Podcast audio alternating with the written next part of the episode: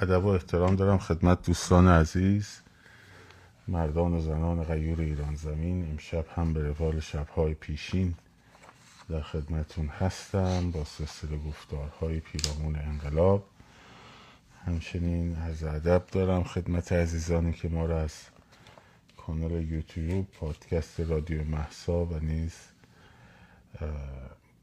کانال تلگرام هر روز یک گوشه میشنوند. تا دوستان جمع میشن لطف کنید که لایو رو به اشتراک بگذارید تا عزیزان بیشتری بتونن ببینن چرا که صفحه همچنان در وضعیت shadowban هست و در واقع پیشنهاد نمی شود. در یوتیوب هم بچه های یوتیوب کمک کنید که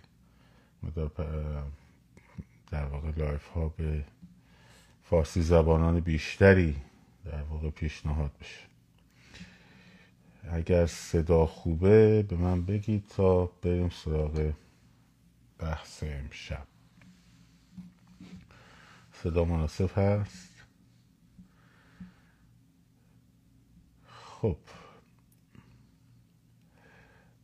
امروز چند تا نکته رو در مورد مسائل روز یکم در موردش صحبت می‌کنیم و بعدم سعی می‌کنم به جلد دوم کتاب جامعه باز و دشمنان آن اثر کار پوپر بپردازم.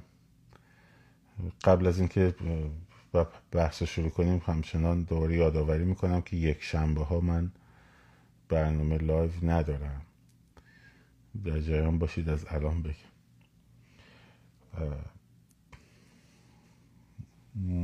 اول که از سنف خودمون شروع بکنم متاسفانه خیلی نهادهای به اصطلاح سنفی موسیقی در ایران مثل خانه موسیقی که اصلا تشکیلات وابسته است در واقع به اسم حمایت از هنرمندان در واقع حمایت از حاکمیت می‌کنه در برابر هنرمندان. و امروز شنیدم که نیوشا قربانی عزیز رو روی صحنه بازداشت کردن و خانه موسیقی هم طبق معمول هیچ واکنش ارزشمندی رو انجام نداده همونطور که در مورد محمود میرزایی انجام نداد همونطور که در مورد خیلی از همسنفان ما انجام ندادند. و این دامبولخانه امنیتی حکومت اسمش هم گوشن خانه موسیقی متاسفانه خیلی ها در داخل هنوز نمی‌دونن که با چه نهاد خبیسی طرف هستن در واقع. و میرن درش عضو میشن. من یکی از افتخارات خودم و همینطور استادم این بود که هرگز عضو خانه موسیقی نشدیم. به هر روی. موضوع بعدی که به هر حال امروز یک شنبه هست و بچه ها سعی کنید که همچنان روتین های راهپیمایی یک شنبه ها رو زنده نگه داریم. می‌دونم که خیلی شما بیشتر از من فعالید در این قضیه و کاراتون رو انجام می‌دید همیشه و حرکت ها رو دارید انجام می‌دید. به من اعتراض کردید که چرا نمیگی. راست میگیم به خدا. به حال کار خودتونه و تر هم تر مال خودتونه و خودتون هستین که پیگیریش می‌کنید. همچنان هم گزارشاشو میفرستین و دمتونم گرم. به خصوص در این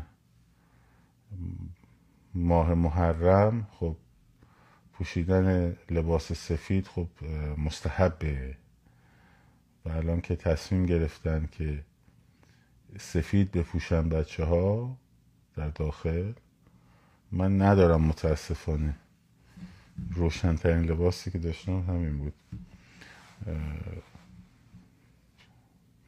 با لباس سفید در روتین ها شرکت بکنید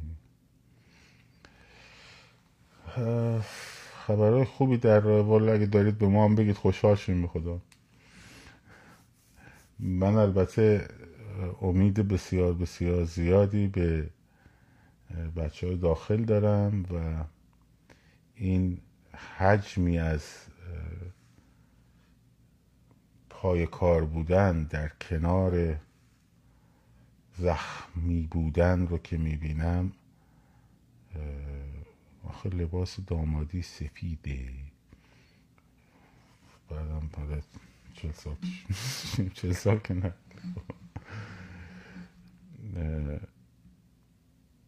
وقتی که در واقع این حجمی از امید و حجمی از این حجم از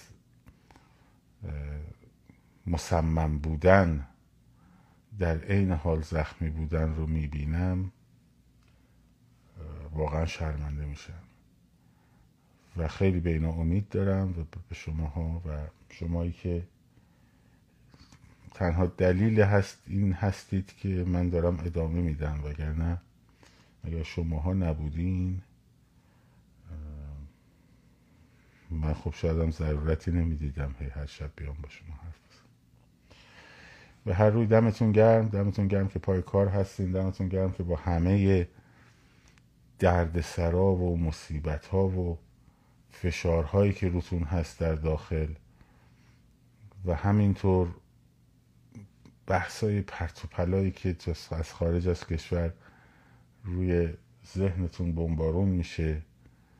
همچنان پای کار هستین و همچنان کار دارین می‌برین جلو. شعار می نویسید پول می نویسید دیوار نویسی می کنید شعار شبانه میدین. دمتون گرم. دمتون گرم که شما نذاشتید که شعله این انقلاب خاموش بشه. همیشه این آتشگه رو زنده نگه داشتید تا دوباره شعله هاش با عظمت سر بر بیاره و میاره. شما قهرمان های روزهای سرد هستین. در گرما در اوج هیجان همه بودن ولی شما قهرمان های روزهای سرد هستین. شمایی که جنگیدین با همه چیز تا زنده نگه دارید. دمتون گرم خلاصه. و یک شنبه رو هم همچنان بر ما بنویسید. من بعضی موقع ها وقتی که می‌بینم پیام های شما رو بعضی ها هستن احتیاج به مرهم دارن بعضی هستن احتیاج به گپ زدن دارن حرف زدن دارن. و توان کم خودم رو در این امر می‌بینم از خودم خجالت می‌کشم ولی به هر حوی دمتون گرم. دمتون گرم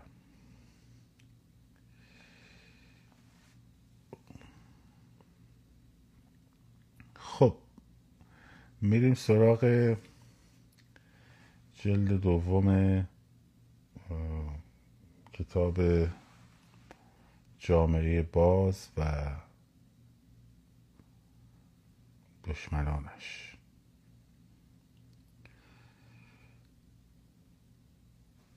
در جلد اول همونطور که گفتم پوپر میاد افلاتون و هگل و مارکس رو نقد می‌کنه و خیلی نقد عالی در مورد مارکس و مارکسیزم داره. و این تاریخیگری مبارزه همیشگی خیر و شر رو منشأ در واقع نظام های دیکتاتوری می‌بینه که همیشه به دنبال ایجاد یک اوتوپیا یا مدینه فاضله یا یک جامعه آرمانی یا آرمان شهر هستند که این مسائل ذهنی است و پا روی زمین نداره. در جلد دوم بحث تعریف دموکراسی و دفاع از دموکراسی در برابر مقالطاتیه که در برابرش میشه. یه بخشی رو در باب این که حالا دموکراسی چی هست من توی اون دو جلسه ای که در مورد دموکراسی در عید صحبت کردم کامل گفتم. و نمی‌خوام دوباره تکرار بکنم ارجاع میدم به اون و نظرات پوپر رو در اونجا گفتم. اما که تکمله است امروز. یک مختصری از آنچه گفتیم گفتیم آقا دموکراسی اصلا حکومت مردم بر مردم نیست معنیش. پوپر این رو به شدت رد می‌کنه. بلکه نمایندگان بخشی از مردم که از غذا اکثریت جامعه هم نیستند بلکه اکثریتی هستند از اون بخشی از جامعه ای که در انتخابات شرکت می‌کنه. اون هم نه نمایندگی تمام افکار اون آدم ها بلکه نمایندگی می‌کنن از بخشی از افکار اون آدم ها مخرج مشترکی از افکار اون آدم ها در اداره امور جامعه. اما آن چیزی که اینجا مهم هست بحث اقلیته یعنی اقلیتی که به حساب می آید و شنیده می شود و تضمین حقوق اولیه و انسانی تمام اخشار جامعه در واقع هدف دموکراسی مشارکت هست. الان اینجا یک مغلطه ای که من ده بار جوابشو دادم نوشته دموکراسی به یه ساختار درستی نیاز داره و بعد فرهنگ سازی و آموزش دموکراسی. دموکراسی هست که اینایی که شما نوشتی به وجود بیاد. نه اینکه در نظام غیر دموکراتیک اینا به وجود باید بیاد تا جامعه دموکراسی بشه. خب اولا هیچ دموکراسی صد درصدی وجود نداره. هیچ دموکراسی صد درصدی وجود نداره. خب. بلکه یک امریه که باید براش جنگید. همیشه باید براش جنگید خب همه اون حرفای آموزش و زیر ساخت و نمی‌دونم فرهنگ سازی و اینها در یک جامعه دموکراتیک ساختار ساختار حکومتی هم همین اجازه در یک جامعه دموکراتیک در امر مشارکت به وجود میاد خب. در واقع امر سیاسی در جامعه دموکراتیک شامل مشارکت نظارت خب و مطالبه است. خب اینو سه اصل رو در نظر بگیرید. مشارکت نظارت و مطالبه. نه اینکه واگذار کردن امور به یک نفر و برو جلو و بعد فرمانبر او بودن.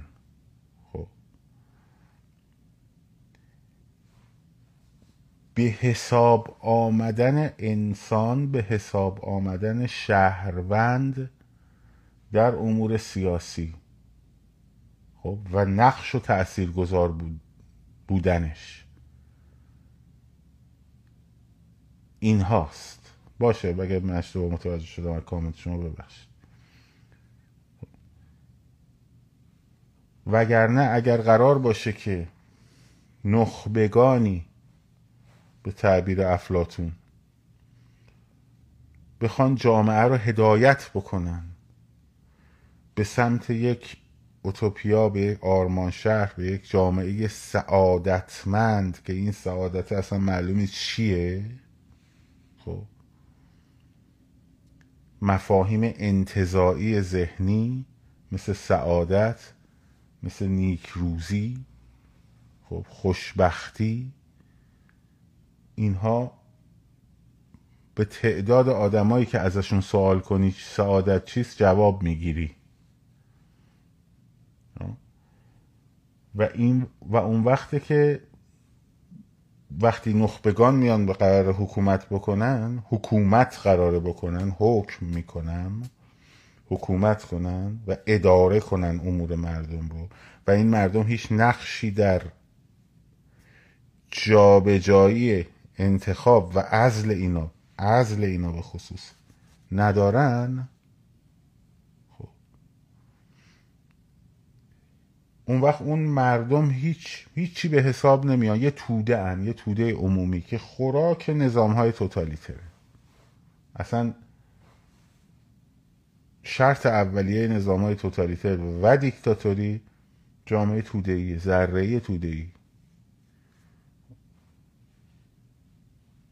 یک شکل یک نام و نشان یک آرمان یک هدف. پیشوا را ستایش کنند و پیشوا هم آنها را ستایش کنند. این میشه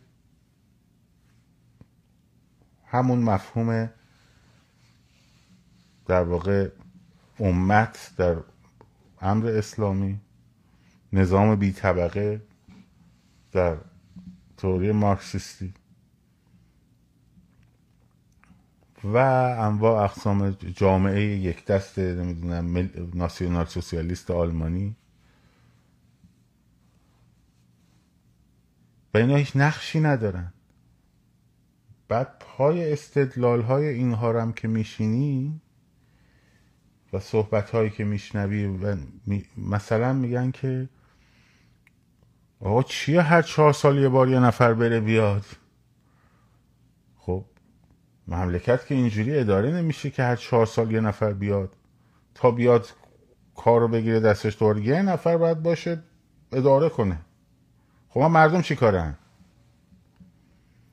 مردم تو اون, وضعیت چی کارن؟ بیعت کننده هن رعیتن. خب نقششون چیه؟ که یک نفر بیاد اونا رو اداره بکنه هدایتشون بکنه ارشادشون بکنه. دارم از زوایای مختلف نگاه های مختلف دارم میگم.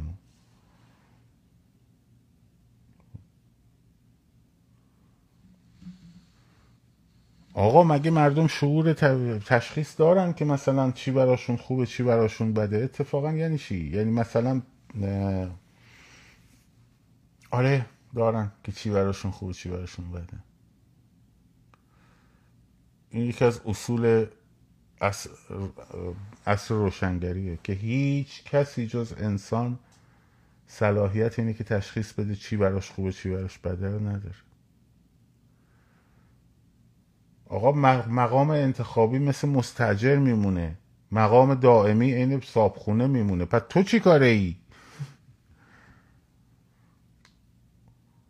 تو صابخونه ای اتفاقا مقام باید مستجر باشه.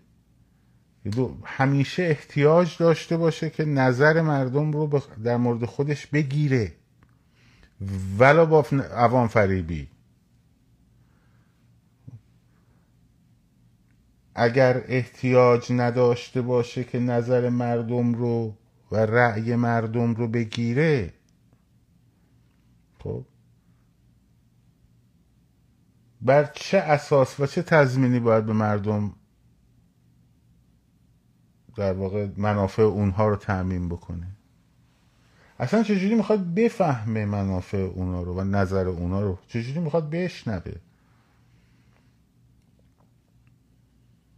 اینه که اکثر دیکتاتورهای تاریخ یه تصویری از مردم دارن خب که وقتی این تصویر در روزهای سقوطشون به هم میریزه خودشون شوکه میشن. میگن ای. ما که خیلی مردم دوست داشتیم چرا اینا اینجوری کردن؟ هیتلر برگشت گفتش روزای آخر به اشپیر دستور داد. گفت بزنین همه زیر ساختار رو خراب کنین. یه دونه چیزی که به درد متفقین بیفته به دردشون بخوره نباید دستشون بیفته. راهن رو داغون کنین خطوط مخابرات رو داغون کنین خطوط فاضلاب رو داغون کنین. خب خطوط برق کارخونه ها همه رو منفجر کنین. آلبرت اشپیر برگشت گفتش که خب ما میریم مردم چی؟ آلمانی خوب دیگه الان زنده نیست. آلمانی های خوب همه مردن. اینا یه مش خائن و عوضی و وطن فروشن لایق این چیزا هم نیستن. که البته اشپیر این کارو نکرد. خب؟ این کارو نکرد.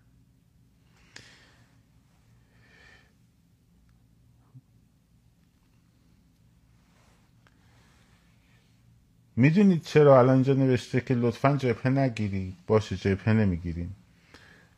در ایران تعداد زیادی از مردم این درک را ندارن. یک تو از کجا این درک رو داری فرست اول تو خودت رو از چه درک بالاتری نسبت به مردم تشخیص میدی که میگی من درکم از اینا بالاتره؟ یک باید بالاتر باشه که بگی اینا درک ندارن دیگه. این یک. دو که چه چیزی بهتر است. اصلا دموکراسی قرار نیست چیز بهتر انتخاب کنه. حالا میگم بهتون قراره چه اتفاقی بیفته. نمونه بارز انتخاب احمدی نژاد. معلومه تو نظام دیکتاتوری چه, چه انتخاباتی ما داشتیم مثلا؟ تو نظام های دیکتاتوری انتخابات معنی نداره که. انتخابات موقعی معنی داره که به معرض رأی گذاشته شدن هم حقش آزاد باشه. اگر مردم تازه مقالطه هم داری که نتایج انتخاباتش هم میپذیری. خب اگر مردم بین احمدی نژاد خب و مثلا یه شخصیت ملیگرای سکولار تکنوکرات اومدن احمدی نژاد رو انتخاب کردن وقت می‌تونی بگی. ولی انتخاباتی که در معرض گذاریش گزینشی باشه آمارش هم دروغین باشه تو حکومت دیکتاتوری چه توقعی؟ اصلا چه چه چه قیاس الفارقیه خب. بعدش هم اصلا قرار نیستش انتخاب درست بکنن عزیز من. قرار انتخاب بکنن قرار قدرت انتخاب داشته باشن. باید بتونن انتخاب بکنن. هدف موازنه بین شایسته سالاری و قدرت انتخاب و مشارکت. تو می‌تونی بگی که من مشارکت رو میارم پایین در عوض شایسته سالاری رو می‌برم بالا. خب؟ اول باید بگی که خب این شایستگی رو چی تشخیص میدی؟ یعنی مثلا شما یا من کی هستیم که تشخیص بدیم شایستگی یعنی در چیه؟ اولا چه جایگاهی داریم که تشخیص بدیم؟ افلاتون میگه فیلسوفانن که شایستن. خب. کی به من و شما جایگاه داده که شایسته تشخیص بدیم کی شایسته است؟ درسته؟ و دیگری حق نداشته باشه تشخیص بده کی شایسته است. خوب دقت کن. من حق دارم تشخیص بدم کی شایسته است؟ اون دیگری حق نداره تشخیص بده کی شایسته است. اگه همه حق دارن تشخیص بدن کی شایسته است پس همه باید برن رأی بدن. درسته؟ آه؟ اگر نه فقط تو قرار تشخیص بدی کی شایسته است. تو نوعی رو میگم. تو نوعی رو میگم. اگه قرار تو تشخیص بدی کی شایسته است کی صلاحیت رو به تو داده که یک تشخیص میدی مردم درک و شعور ندارن یعنی تو داری؟ چون اونم منم در مورد تو میگم دیگه. فرقی نمی‌کنه که. درست دوم تو بر چه اساسی قابلیت تشخیص شایسته